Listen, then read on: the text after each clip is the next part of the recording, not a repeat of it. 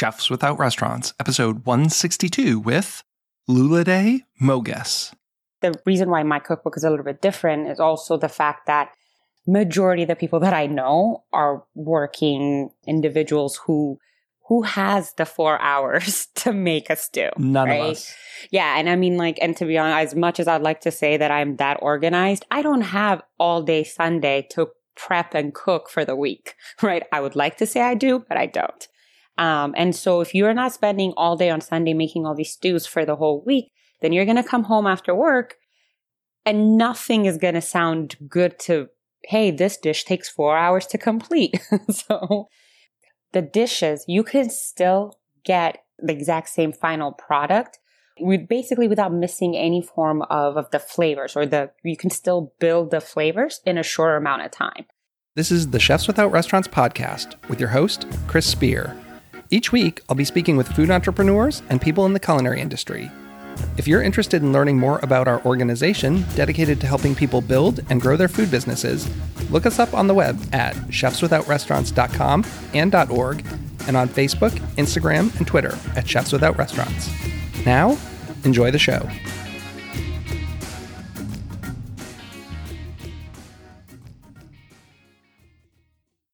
Welcome to this week's Chefs Without Restaurants podcast. This is your host, Chris Spear.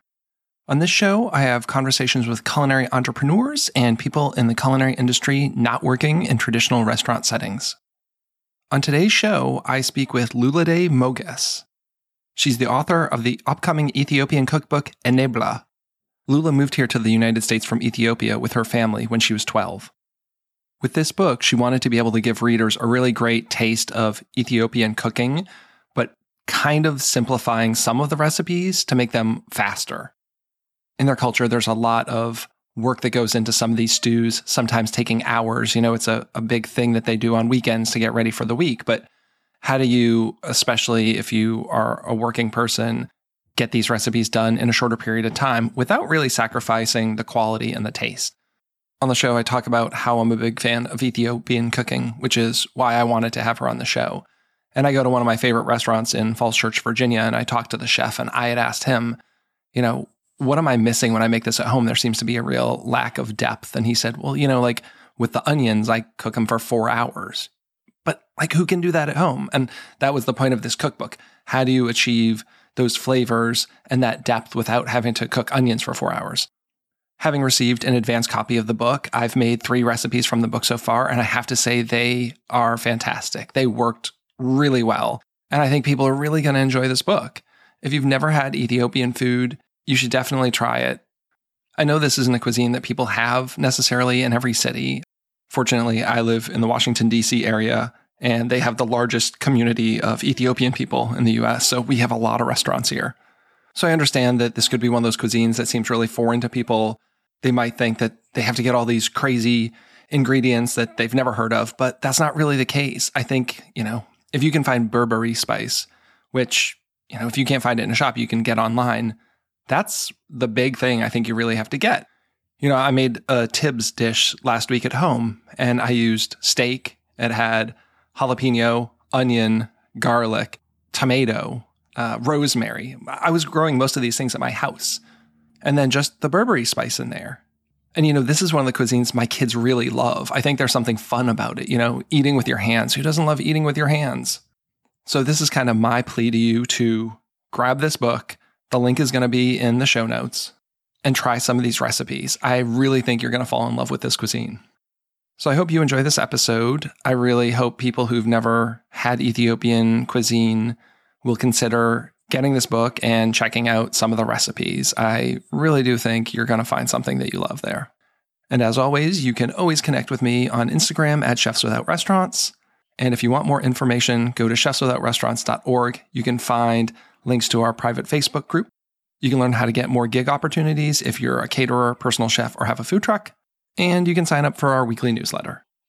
Of course, this show would not be possible without the help from our sponsors. So here's a message from this week's sponsor, the United States Personal Chef Association. Over the past 30 years, the world of the personal chef has grown in importance to fulfill those dining needs. While the pandemic certainly upended the restaurant experience, it allowed personal chefs to close that dining gap. Central to all of that is the United States Personal Chef Association. Representing nearly 1,000 chefs around the US and Canada, USPCA provides a strategic backbone to those chefs that includes liability insurance, training, communications, certification, and more. It's a reassurance to consumers that the chef coming into their home is prepared to offer them an experience with their meal. USPCA provides training to become a personal chef through our preparatory membership. Looking to showcase your products or services to our chefs and their clients? Partnership opportunities are available.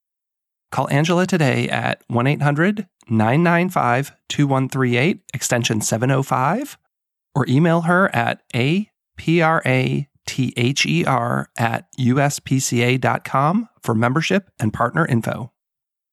Hey, welcome to the show. Thanks so much for coming on. Thank you so much for having me.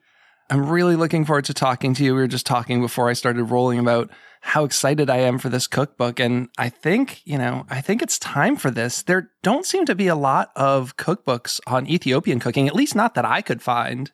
Yeah, that's actually very true. I mean, there are a few. Um, I think the last one that I saw that was published was back in like 2016. But I think the big thing is from the culture point of view, um, a lot of people just learn from their family and it's like just passed down through tradition from family from family and, and so forth um, and also how i learned. And so that's why i don't think anyone tends to actually put something together or thinks of like hey this will be something that people will be interested in.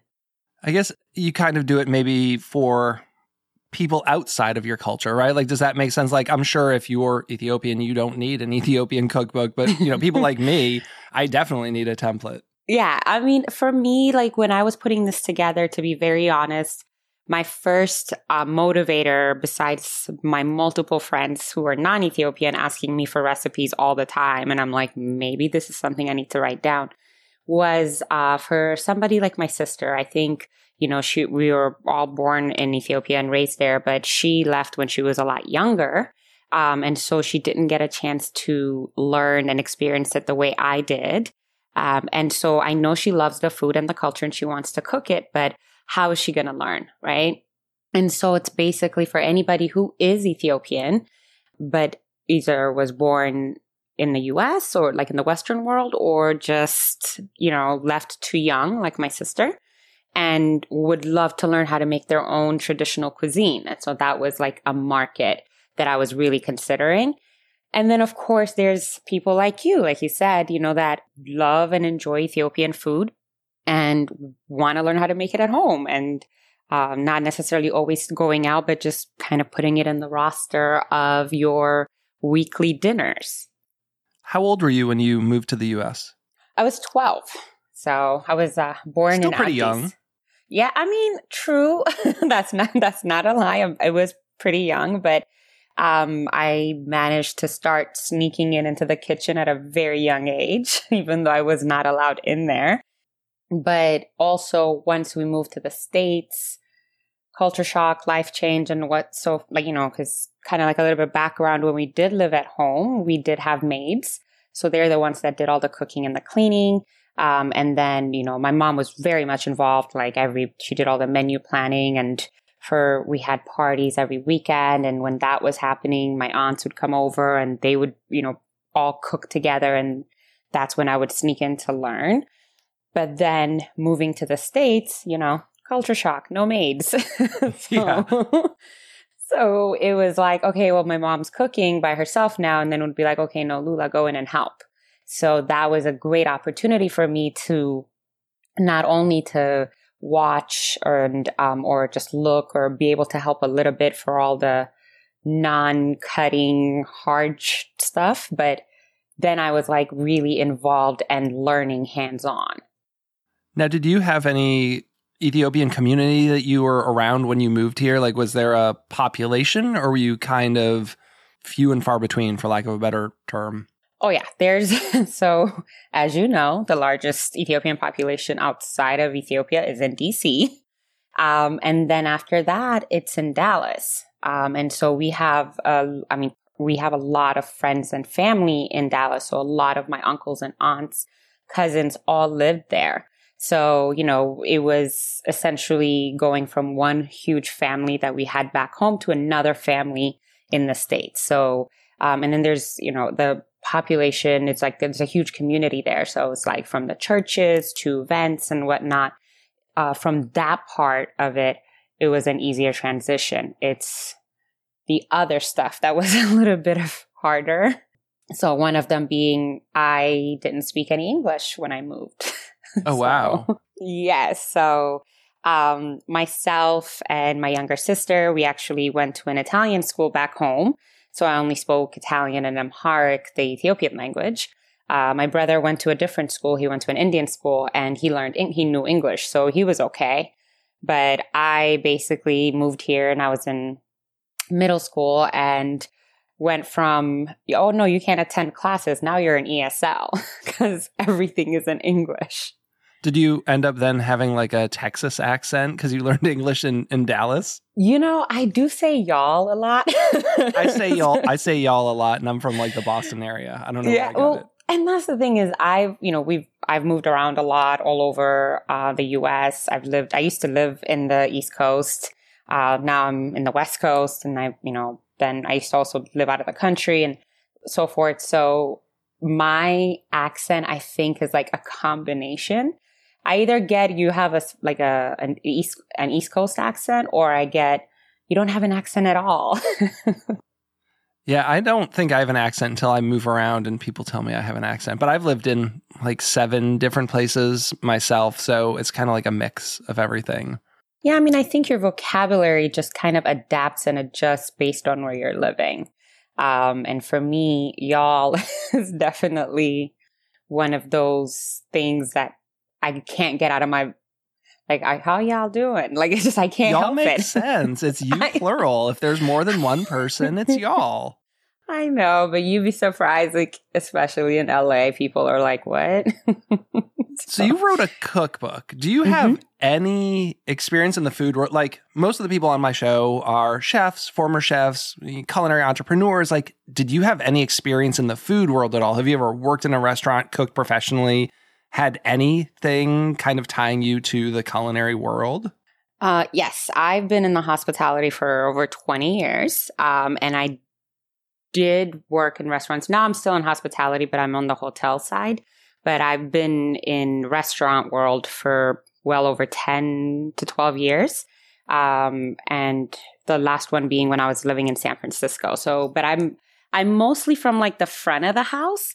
But so I was like, you know, I did everything from hostess to all the way being a, an AGM, right? So like running the entire show. But with that being said, I worked very closely with my chefs and um, a lot of my friends are chefs. and so anytime that it went from events or something would happen or, hey, we're short staffed in the kitchen and I'll just jump in, right into the line. That's right. Trial by fire always, right? I mean, you know how it is in the industry where you're like, you just go where you're needed. And so, um, not gonna lie, I kind of miss it sometimes where I kind of just want to go and stage at a restaurant just to kind of just to get it back, right? just just one day. Like there's something about having a busy, busy day at work and then like you just pull that last ticket and it's like kitchen closed. It's like this great gratification of like a good service is hard to get in I think anything. Yeah, it's definitely like that ad- adrenaline junkie kind of feeling, right? Like exactly. that rush. There's nothing like that. So, why write a cookbook? I mean, even if you have experience in the food world, that just seems like a daunting task to me. Like people ask me all the time, like, "When's your cookbook coming out?" I'm like, uh, I don't know. That sounds kind of crazy. So, yeah, I, I, you know, like I know why you wanted to do it. Um, but just like the process, like like deciding that you were actually going to do that, how did that come about and get it going? In 100% agreement, it is not easy. It was not something that I just woke up one day and was like typed it up and I was done. It was something I've actually been wanting to do for a little over seven years, just because every time I cook something and make something, people are always asking me for recipes or my sister's calling me and saying, Hey, I really want to make this. Like, can you just guide me through it or email me a recipe or something like that? And I've always just been like, I need to put this together and not just for family or for like, in order to like share my culture because I'm, you know, I'm a very proud Ethiopian and I want people to know that there's this great, amazing food and culture that you're missing out on. Um, and to be able to share it with the world. And unfortunately, uh, the, you know, I've been in the hospitality for so long that my work schedule is usually like 12 to 14 hour days. And, you know, it's a great idea, but when do you have the time to do it? Um, my I guess, blessing in disguise was um, when the lockdown happened and I was actually furloughed for like 18 months. That's a long time. Yeah. And so, and for people like us, you know, most hospitality or people are A type, right? We need to be busy. We need to stay busy because just sitting around doing nothing is, we just, I think week one is all I could do. And then I was like, I need to put all this energy into something.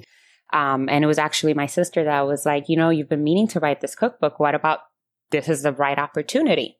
And then I kind of started doing it and then I just really got involved. And then it was just two years of a lot of menu t- uh, taste, like testing and everything. Cause, um, Ethiopian food, you know, especially the way I was taught is there's no measurements, right? You do it by look and by mm-hmm. taste. That's how, I mean, that's how a lot of us cook. I think that's one of the hardest challenges in restaurants in general, not just in cookbooks, is like so many chefs say they cook by taste, right? But then you've got to have a team who knows how to execute so the same thing with like a cookbook. You got to kind of have that nailed down, right? Yeah.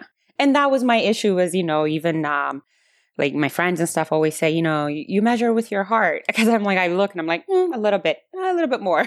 and so just to have to con- like, you know, I'm like, wait, I need to basically give this recipe to somebody who's either never made it or um, has never even eaten it before and they need to execute it the same way I would. So to have to like measure every single thing out, there was a lot of testing that I had to do to make sure that if I tell you four tablespoons, it really is four tablespoons, you know? Um, and so it was definitely a lot of work, but I'm not going to lie to you. Um, a couple of weeks ago, I received my first copy and, and, having all that hard work, you know, seven years of dreaming and two years of hard work in your hands is one of the best feelings I've, I think you could ever have. Well, it's a beautiful book. I got a copy of the book uh, in preparation for this conversation, and I'm super excited to cook from it.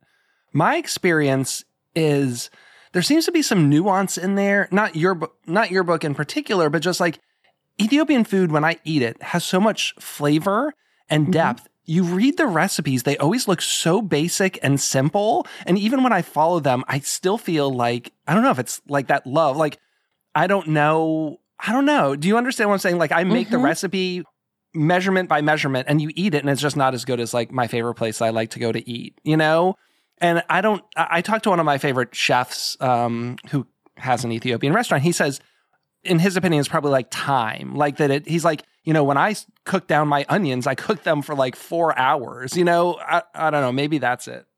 Well, that's the thing. It's like, to be honest, like the traditional, so my, the reason why my cookbook is a little bit different is also the fact that majority of the people that I know are working um, individuals who who has the four hours to make a stew? None right? of us. Yeah. And I mean, like, and to be honest, as much as I'd like to say that I'm that organized, I don't have all day Sunday to prep and cook for the week, right? I would like to say I do, but I don't.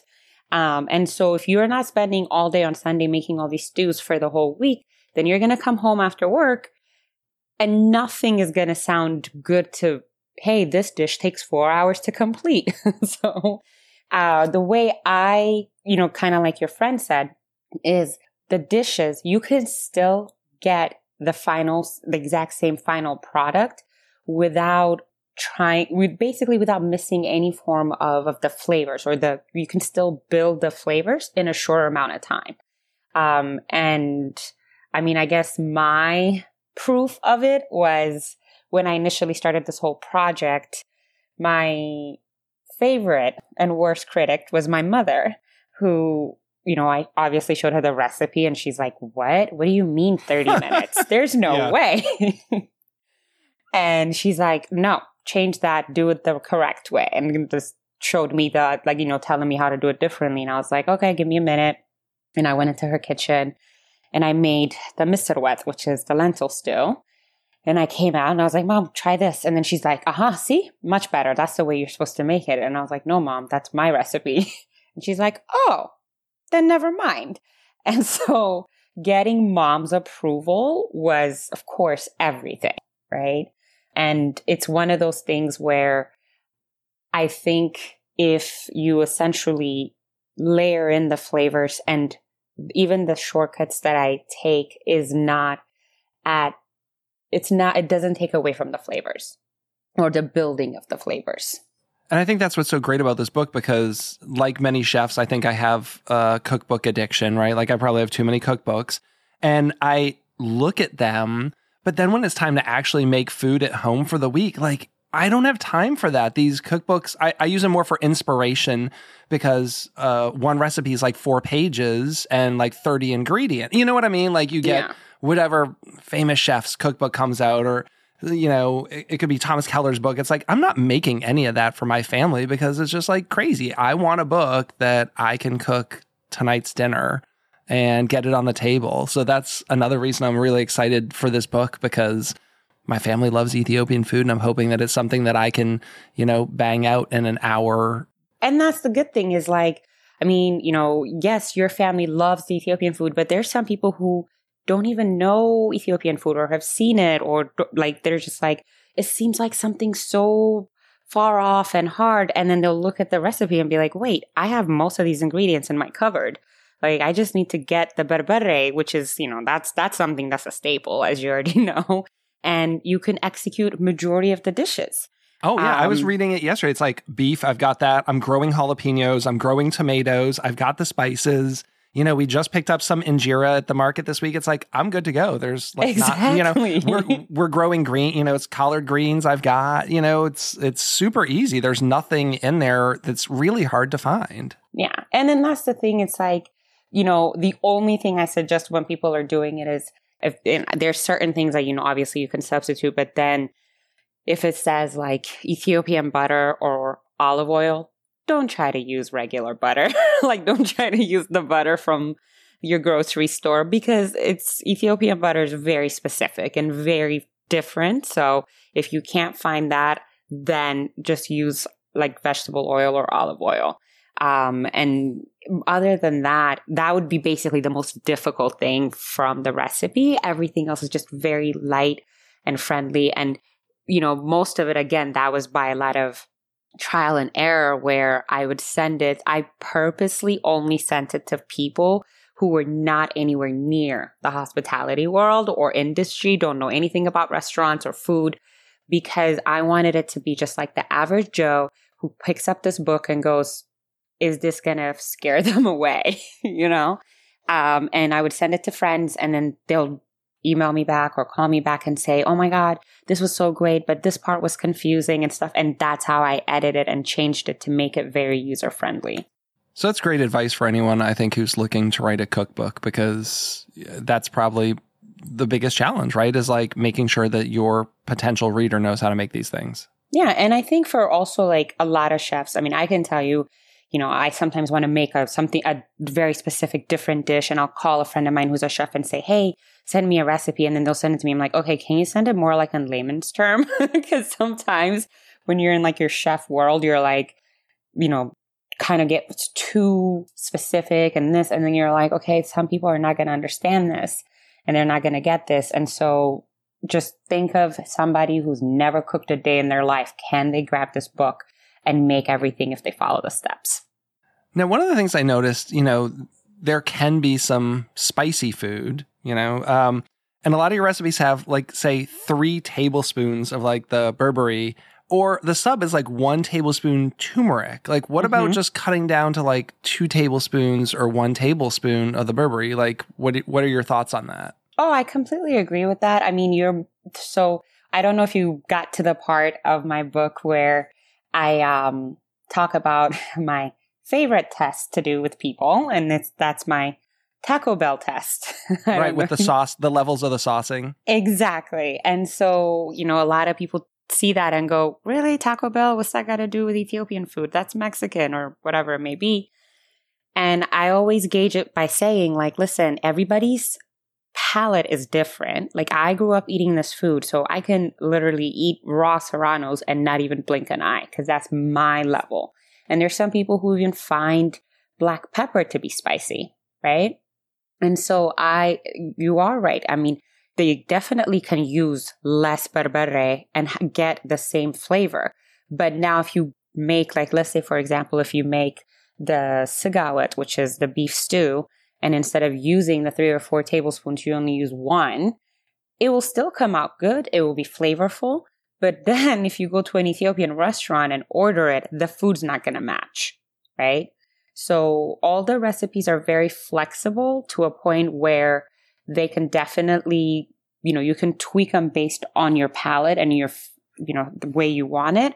But if you're looking to make the authentic version, it's just to follow it. But if you're like, I don't even want to mess with spice because the only way to completely avoid the spices instead of using berbere is to use the turmeric, which is in our in our cultures. You know, you have like, for example, the beef stew, the sigawet, which is the spicy version, or alicha, which translates like mild. And that's the one with the turmeric. And that's why I did it with the two, because if not, then the book would have been like 400 pages long, being like one tablespoon, two tablespoon, and so forth. Yeah, I'm glad that my kids can tolerate spice. I, it's funny, you know, I have twins, they're 10 years old, and they've probably started eating Ethiopian food when they were like six. But you go to a restaurant and we order this food, you know, and I think the server is always kind of like, oh, that's spicy. Yeah, like, are you sure? like, like we're good. Like, I don't want you to be like, oh, these are like white Americans. Like, tone it down. it's like send out everything the way that it's supposed to like be, like normal. And yes. then we'll just we'll gauge from there because we, you know, we'll get a platter with like seven or eight different things on. So if, mm-hmm. you know, not mm-hmm. everything is always like blowing your doors off hot. Of so it's course. like there'll be plenty of things to eat on there, and if something's got a little extra spice, no worries. But they they like that. The lentils, like my kids eat lentils from every culture. They would eat lentils every single day, whether it be Indian food. So we love that. So it's like we always have to get double lentils. You know, we'll get two different types of the lentils um, when we eat out. That's the good thing about like this dish. And I mean, for me, you know, kind, of like you said, almost every culture has some form of a lentil dish, right? And so this could be one of those, like personally, you know, I, the way I love and enjoy Ethiopian food is with injera, just because that's what we eat everything with. But there's some people who don't even like the flavor or the taste of injera. They find it a little bit too sour or too, like, they don't like the consistency of the sponginess. So that's why in my book, it's like, no, you can still eat it, but eat it with pita bread or eat it over rice. And it's still a delicious dish. Um, but, you know, for, from like, the spice level point of view, you know, like you said, there's such a variety and you've as you've eaten already, you know, going to an Ethiopian restaurant, we do love to eat on one big platter, right? With all the different dishes. So you can go back and forth from like spicy, not so spicy, meat, vegetable. There's always a salad. and it's just an overall like a fun meal that you can create. Don't have to do all of them, but you can do one or two. Um, and then just kind of build off that. And I think that's what makes it kid friendly. Like, I think a lot of people are afraid to go out to an Ethiopian restaurant, like they've never had it. Like, I don't have a lot of friends in the suburbs here who go out and try it. And I'm like, yeah, my kids love it. But that whole idea, like, who doesn't love like eating with your hands? Like, anytime my kids get to eat with their hands, they hate eating with silverware to begin with, even at home. But like that idea of like sitting down the table and just like grabbing some with your hands and digging right in, it's fun and it makes my kids want to eat. Like they aren't interested in going to some, I don't know, like French restaurant and sit down and eating with a fork. Like when we ask them where they want to go, proper silverware. Yeah, like that. They want that, and they also like sushi. Now, listen, my kids are not like all foodies. Like they also hate normal stuff, like normal kids do. But like those like are broccoli. Their two, yeah, those are their um, favorite cuisines. But I tell people you should definitely take your kids and just try yeah. some like what's what's the worst that could happen? And i say that with all food in general. I'm so uh, surprised every time i meet grown adults who like won't try something. It's like what's the worst that happens? It's something you've never had. You don't love it. Cool. At least you tried it right? Yeah. I mean i'm in a 100% agreement with you. Like i'm always always trying out new places, new, and then if you even give me a remote chance of trying a new cuisine, I'm there. Cause it's like, maybe you like it, maybe you love it and it's your favorite thing, or maybe you're like, mm, tried it, not my thing. And then, you know, keep trying more. I just think sometimes people are afraid of the unknown, right? Like, no, I know that if I go to a like an American restaurant, I know what I'm going to get. But what if I go there and I don't know what they're serving? And it's like, how are you going to find out if you don't go? so. And we eat tons of, we love the vegetarian. Like my wife and I used to be vegetarians. We eat meat now. But when we first had it, we were vegetarians. And that's one of the reasons we love it is there's so many great vegetarian options. But that, again, that idea of a platter where you're not just ordering one dish, like we get a vegetarian platter that has like five or six things on it. So again, if you don't like one thing, no big deal. There's you know five other so things. many other options. You're gonna find something you like. You bring this huge platter, but there's nothing weird on. You know, it's like lentils. Everyone's had lentils, potatoes. You know, collards. no, I know, and I think I've been asked before where it's like, "Can you tell me what your food is like?" And I'm like, "What do you mean?" And it's like, "Well, what like what do you guys eat?" I'm like, "I mean." Just vegetables and stews and stuff. And then they're like, but what kind of meat? I'm like, it depends. Beef, chicken. and they're like, oh, so you guys eat beef? And I'm like, yeah. Like, so I think a lot of it is either the misconception or the not knowing and also not trying, not trying to find out because I've taken a lot of first timers to go eat Ethiopian food and they're just like, this is the best thing ever. How come I've never had it? I'm like, been here all along. That's what I want everyone to get out of this podcast is like how amazing. That's why I was really excited to have you on the show when it was like, oh wow, I've never had anyone on the show who cooks this, you know, the cookbook. Like I just want to help spread the word because I love it. And every time I tell people, most of them haven't had it and they're kind of like, what? I know. It's thank you so much. I'm very excited being here. And I think also even when I was like first looking at it and I was like, oh, he's in Maryland? Oh, this is going to be easy. He knows Ethiopian food. You have no choice. we used to have a restaurant in town. I'm so disappointed. I don't know what happened. They were here when we moved to town, and about 10 years ago, they left. So I don't have anything super close. But I mean, again, DC's like we, we go to Falls Church, Virginia, usually for our favorite place, and that's like 40 minutes to get there. So hey, I've driven hours to, for my favorite restaurant. So that, that's just me though. Like if I'm craving something and I want a specific thing, distance is nothing. I will make it happen. And I want to talk about coffee for a second because I find this super interesting. And I'm so glad you put this in the book. So we went to our favorite Ethiopian restaurant a couple weeks ago. Mm-hmm. The chef took me to the market next door and he buys me this five pound bag of green coffee beans. And yes. I'm like, like, what? You know, like I buy my coffee roasted in the store. Like, do you you guys cook your own coffee? Be- like every yes. everywhere in every yes. one of the markets they're green beans and it's because i think traditionally like americans we don't do that i don't know a single person who roast their own beans. So i got this bag. I haven't done anything with it. And he was like really quickly talking to me. He's like you wash the beans you toast them in a frying pan. When they're brown they're done. I'm like what are you talking about chef? Like i'm gonna have to send you a dm on facebook. So I haven't done it yet. So when I I got the book, I'm like, oh my god, there's a thing in here about coffee beans. So why why are you starting with green beans? Like, is there not a culture of like having already roasted coffee like everyone oh, else? so does? it's not even that. I think the big part of it is, you know, first of all, coffee was found in Ethiopia, right? So coffee is a right. huge thing yep. in our background. And then we have something that's called an Ethiopian coffee ceremony. And so for us, like you said, in the Western world, when you consider coffee, you're instantly is grab and go, right?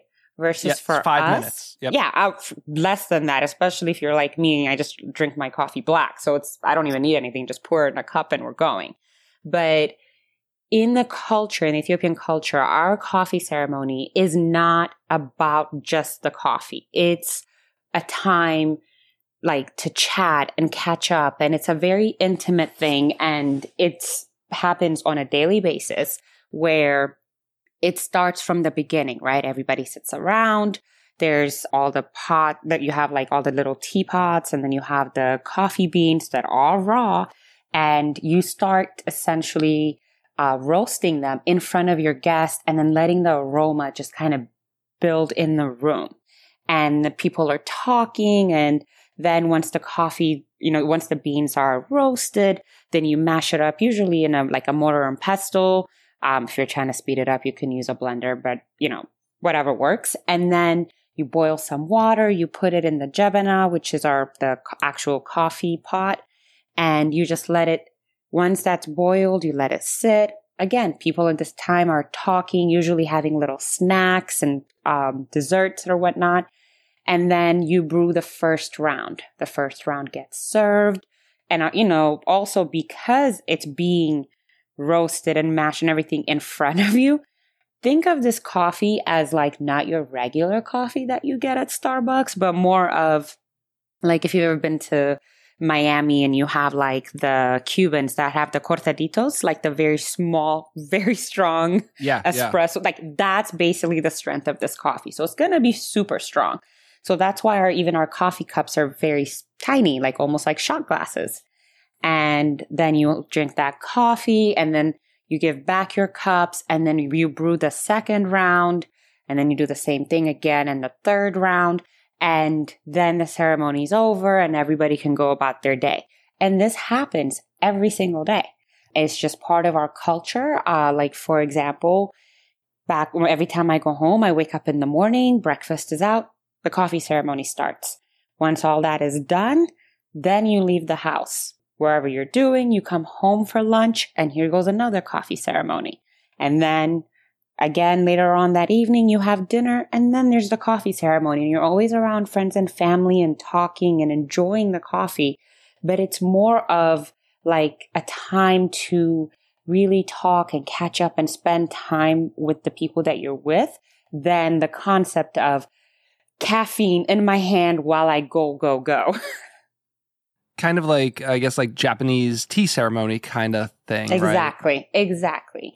So it's just, it's a, uh, you know of course if you wanted i'm sure they they you know if you asked them like can you roast it for me or whatever they can roast it for you and you can take that but once you've actually experienced the full thing from beginning to end from the roasting it to you know actually mashing it and then brewing it or whatever first of all the coffee is going to taste very different and then while you're doing all that you're having so much time talking and catching up I get it. You can't do that every day in in the Western world.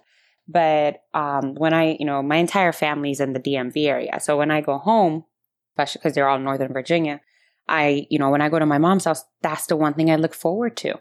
Um, like, you know, to just be able to do that coffee ceremony and just sit there and talk and catch up with her and, you know, my brother, my sister, aunts, and everybody. And just, yes, the coffee is there, but it's more of the bringing us together. Um, and like as you've seen, like the whole culture is about community, right? So we eat together, we have the coffee ceremony together, and it's all about community.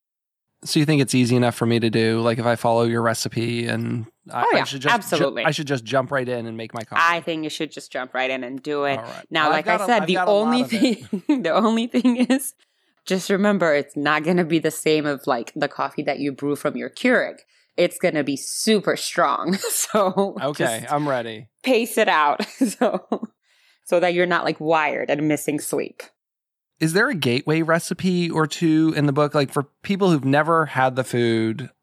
Is there something that you recommend like people start with? One or two I definitely recipes? say like um depending, right? So if you are a vegan or a vegetarian, definitely start with the lentil stew.